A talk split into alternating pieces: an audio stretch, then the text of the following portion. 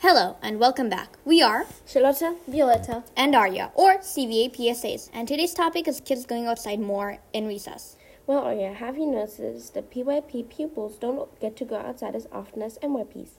I mean, NYP is allowed to go outside for an entire hour during lunch. Yes, I find it a bit unfair, especially since the children have more energy they could spend. Exactly. I used to be so energetic as a child, but could almost never be able to use up all my energy and have fun to the fullest at school. Charlotte, what do you think about the other students? Well, I see that NYP almost never runs. There are some students that like to run during lunch, but not as many as in PYP.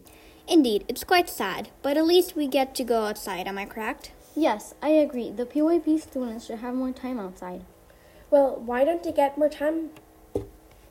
Perhaps, since our subjects are more complicated, we need more breaks and fresh air?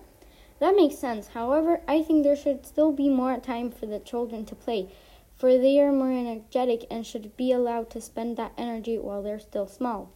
I agree. Maybe one day, if kids play more, once they become adults, they will have a background of an energetic childhood, therefore, end up being more healthy. Well, that was a nice discussion, but our podcast is now over.